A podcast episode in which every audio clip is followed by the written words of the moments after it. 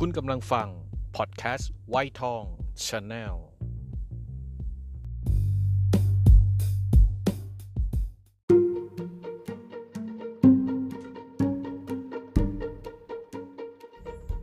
เกิดมาบ่นต้องบ่นที่มัน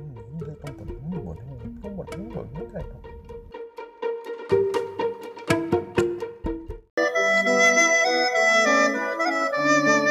สวัสดีครับ คุณผู้ชมและคุณผู้ฟังทุกท่านครับ ยินดีต้อนรับเข้าสู่วัยทอง Channel นะครับ และนี่คือ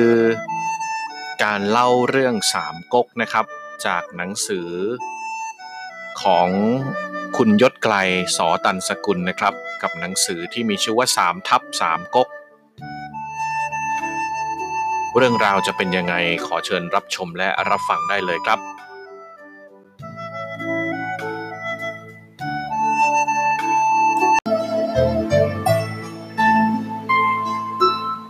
โจโฉครองกุลจิ๋ววางรากฐานวุยกก คศ 192ถึง193 ปีคศ 192 นะครับหลังจากโจโฉพ่ายแพ้ให้แก่ตังโต๊ะ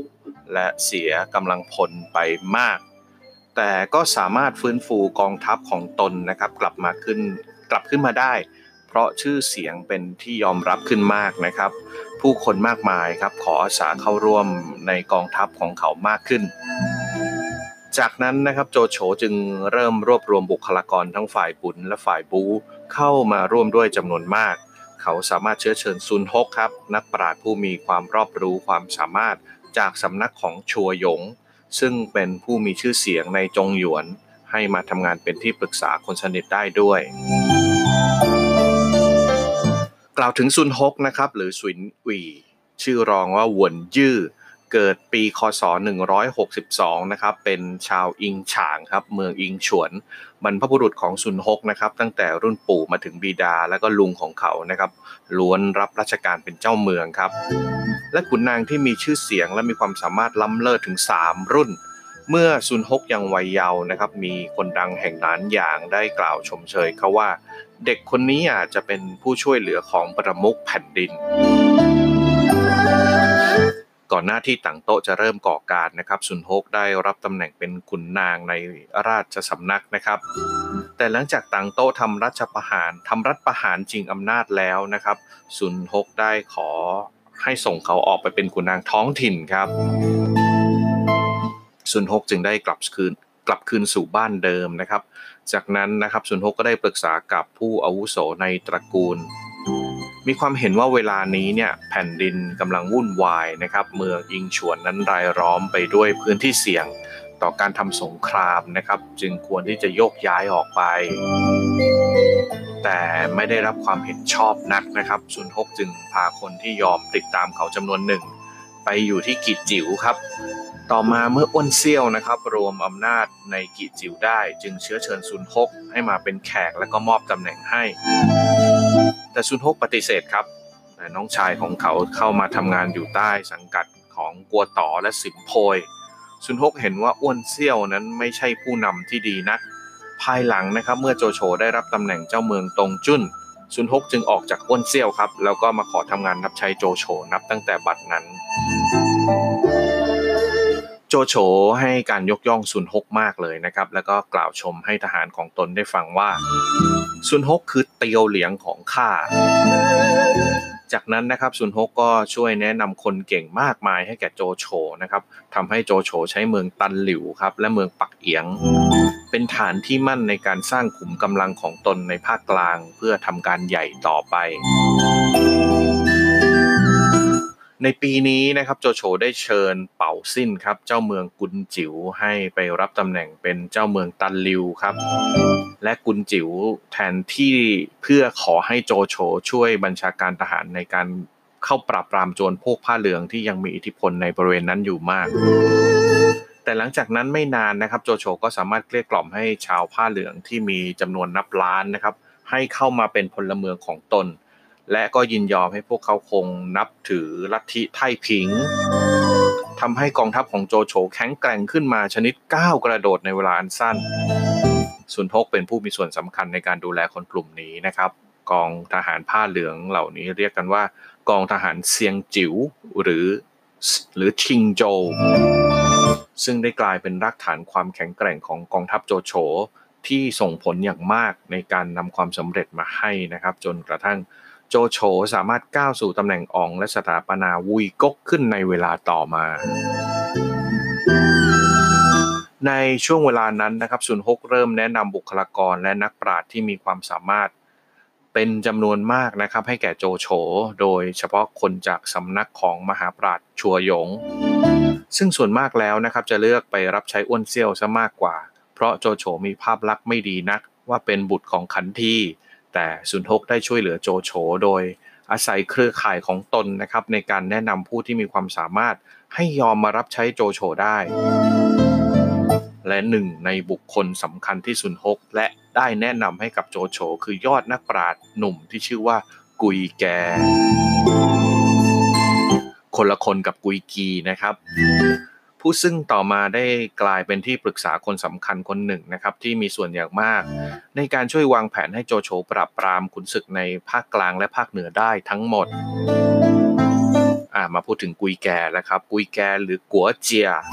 ชื่อรองว่าเฟิงเซี่ยว เกิดในปีคศ 170 ครับ เป็นชาวเมืองอิงฉวนมณฑลเหอหนาน กุยแกนั้นมีความรอบรู้ในกลยุทธ์ทหารอย่างมาก ชมชอบการวิพากษ์เสียดสีสังคม มีวาจาเชื่อเฉือน จึงมีชื่อเสียงโด่งดังตั้งแต่วัยหนุ่ม กุยแกเป็นหนึ่งในบัณฑิตที่เข้าศึกษาในสำนักของมหาปราชญ์ชัวยง และเป็นสิทธิ์รุ่นน้องของซุนฮกนะครับในเวลานั้นนะครับภาคกลางของจีน หรือว่าดินแดนจงหยวนกำลังประสบความวุ่นวายจากการแย่งชิงกันเป็นใหญ่ของเหล่าขุนศึกอ้วนเซี่ยวนะครับซึ่งกำลังขยายอิทธิพลในดินแดนทางเหนือบริเวณเหอเป่ย ได้เชื้อเชิญนักปราชญ์และบัณฑิตชื่อดังจำนวนมากให้มาอยู่ด้วย กุยแกครับเป็นผู้หนึ่งที่ได้รับเชิญให้ไปรับราชการด้วย แต่ว่าไม่นานนักนะครับ กุยแกได้พิจารณาเห็นว่าอ้วนเซี่ยวนั้นขาดคุณลักษณะของผู้นำที่จะประสบความสำเร็จได้ เขาได้วิจารณ์เรื่องนี้ในซินผิงและกัวเต๋าสองกุนซือของอ้วนเซี่ยวได้ฟังดังนี้นะครับอ้วนเซี่ยวเป็นคนที่อยากมีความ เอาใหม่ครับอ้นเซี่ยวเป็นคนที่อยากมีความปราดเปรื่องเสมือนโจวไทกง ผู้ปกครองที่ยิ่งใหญ่ที่สุดในราชวงศ์โจวผู้ปกครองที่ยิ่งใหญ่ที่สุดคนหนึ่งของประวัติศาสตร์จีน ด้วยการเปิดรับคนดีที่มีฝีมือมาอยู่ด้วย ครั้นได้มาก็ไม่รู้ว่าควรใช้คนเหล่านี้อย่างไร แล้วยังชอบที่จะใช้ความคิดด้วยตัวเอง แต่ผลงานของการตัดสินใจมักจะได้ผลออกมาไม่ได้ความนัก อ้วนเซี่ยวจึงปราศจากคุณลักษณะหรือภาวะผู้นำที่ดีพอ ดังนั้นหากอยู่ร่วมงานด้วยต่อไปคงเป็นการยากที่จะสามารถรวบรวมแผ่นดินให้กลับมาสงบสุขได้ แต่ซินผิงและกัวเต๋าก็โต้แย้งว่าอ้วนเซี่ยวเป็นขุนศึกที่มีกองกำลังเข้มแข็งที่สุดในเวลานี้ ดังนั้นจะไปหาผู้นำคนอื่นที่ดีกว่าได้จากที่ไหนอีก กระนั้นกุยแกก็ยังยืนยันที่จะลาจากอ้วนเซี่ยวไปนะครับ ขณะเดียวกันนะครับคือจีชัวกุนซืออาวุโสคนสนิทของโจโฉนะครับ ซึ่งเป็นคนที่มีชื่อเสียงโด่งดังได้ล้มป่วยจนกระทั่งเสียชีวิตครับ โจโฉเสียใจมาก และก็ต้องการสาะแสวงหาบุคลากรที่มีความสามารถมากพอที่จะมาทดแทนตำแหน่งที่ขาดไป จึงขอคำแนะนำจากซุนฮกครับ ดังนั้นซุนฮกจึงแนะนำกุยแกให้แก่โจโฉ โดยกล่าวยกย่องกุยแกว่าเป็นผู้มีความรอบรู้ครับ ตรงไปตรงมาในการวิพากษ์บุคคล จึงเชื้อเชิญกุยแกให้มาเข้าพบ กุยแกตอบรับคำเชิญ และได้สนทนากับโจโฉเป็นเวลานาน โจโฉนั้นรู้สึกชอบใจเลยในความรู้ ความรอบรู้และความปากกล้าในการวิจารณ์บุคคลของ กุยแกนะครับ ฝ่ายกุยแกก็ยกย่องโจโฉมากนะครับ หลังจากสนทนากันแล้วกุยแกก็กล่าวว่า นี่คือบุคคลผู้สามารถรวบรวมแผ่นดินให้เป็นปึกแผ่นได้กุยแกจึงตัดสินใจเข้าร่วมกับโจโฉนะครับ โจโฉก็ยินดีมากแล้วก็แต่งตั้งให้เป็นที่ปรึกษาอยู่ในกองทัพทำงานร่วมกับซุนฮกและก็เทียหยก เวลานั้นกุยแกมีอายุเพียง 23-24 ปีเท่านั้นนะครับ จึงนับว่าเป็นกุนซือที่มีอายุน้อยที่สุดของโจโฉด้วยในช่วงนี้นะครับอ้วนเซี่ยวและอ้วนสุดสองพี่น้อง ซึ่งเคยร่วมมือกันเป็นอย่างดีนะครับ ครั้งกองทัพพันธมิตร ก็ได้เกิดความขัดแย้งกันอย่างรุนแรงนะครับอ้วนสุดได้กล่าวหาว่าอ้วนเซี่ยวไม่สมควรเป็นผู้นำตระกูลอ้วน ซึ่งเป็นตระกูลขุนนางสี่ชั่วรุ่น ที่มีอำนาจและมีอิทธิพลมากที่สุดในแผ่นดินจีนเวลานั้น เนื่องจากอ้วนเซียวและอ้วนสุดไม่ได้เกิดจากมันดาเดียวกันนะครับ และอ้วนเซียวไม่ได้เกิดจากภรรยาเอกด้วย ทั้งสองฝ่ายจึงเริ่มแตกหักกันนะครับอ้วนสุดได้รับกำลังเสริมจากกองซุนจ้านครับช่วยยกทัพโจมตีอ้วนเซียวโดยกองซุนจ้านนะครับได้ส่งเล่าปีนำทัพเข้ายึดหัวเมืองทางตอนเหนือได้ถึง 3 หัวเมือง และให้โตเกี่ยมนะครับช่วยยึดทางใต้ของแม่น้ำห่วงโหครับ แต่อ้วนเซียวก็ตอบโต้กลับทันที และก็สามารถเอาชนะทุกๆกองทัพได้ ส่งผลทำให้อิทธิพลของอ้วนเซียวในภาคเหนือของจีนเริ่มเป็นรูปเป็นร่างมากขึ้น ทีนี้มาดูข้อแตกต่างกันนะครับ ระหว่างประวัติศาสตร์ และก็นิยายนะครับในคำอธิบายเสริมข้อที่ 4 สาเหตุที่โจโฉนะครับสามารถสร้างกองทัพที่เข้มแข็งและสะสมสเสบียงได้เหนือกว่าขุนศึกกลุ่มอื่นในภาคกลาง สาเหตุสำคัญเพราะโจโฉและเหล่าที่ปรึกษาได้ร่วมกันพัฒนาระบบทำนาแบบใหม่ที่เรียกว่า ถุนเถียน เข้ามาใช้โดยเป็นการให้ทหารในกองทัพเข้าร่วมทำนาพร้อมกับประชาชน ในยามที่ไม่มีสงครามนะครับ ส่งผลให้ทหารได้ใช้แรงงาน และมีร่างกายแข็งแรงตลอดเวลา เมื่อต้องเกณฑ์ทหารเข้ากองทัพนะครับ พวกเขาก็พร้อมรบทันที และก็ยังเป็นการทำให้ชาวบ้านทั่วไป ไม่ได้รู้สึกว่าถูกทหารถูกเกณฑ์ทหารนะครับ อีกทั้งยังจัดเก็บภาษีสูงกว่าปกติ โดยแลกกับการมอบที่ดินให้ทำกิน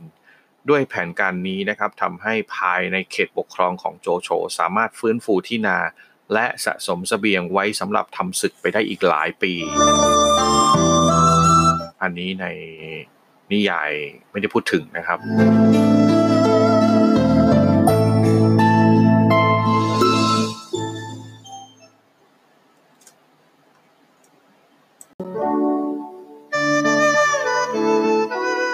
เป็นยังไงกันบ้างครับสำหรับ EP นี้ ชื่นชอบนะครับ ก็ก็ติดตาม EP ต่อไปกันด้วยนะครับ จะเล่าอย่างนี้ไปเรื่อยๆ จนกว่าจะจบเรื่องนะครับ ขอบคุณที่ติดตามกันนะครับ ฝากไวทองชาแนล Facebook แล้วก็ไวท์ทอง Channel YouTube ด้วยนะครับ ไปเขียนคอมเมนต์ไปติดตามกันที่นั่นด้วยนะครับสำหรับวันนี้ขออนุญาตลาไปก่อนครับ สวัสดีครับ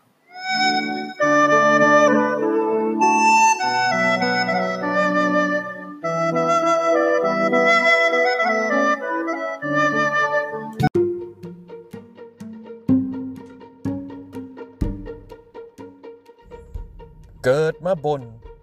ต้องบนที่มันเลือกต้องบนต้องบนต้องบนต้องบนไม่ได้ครับ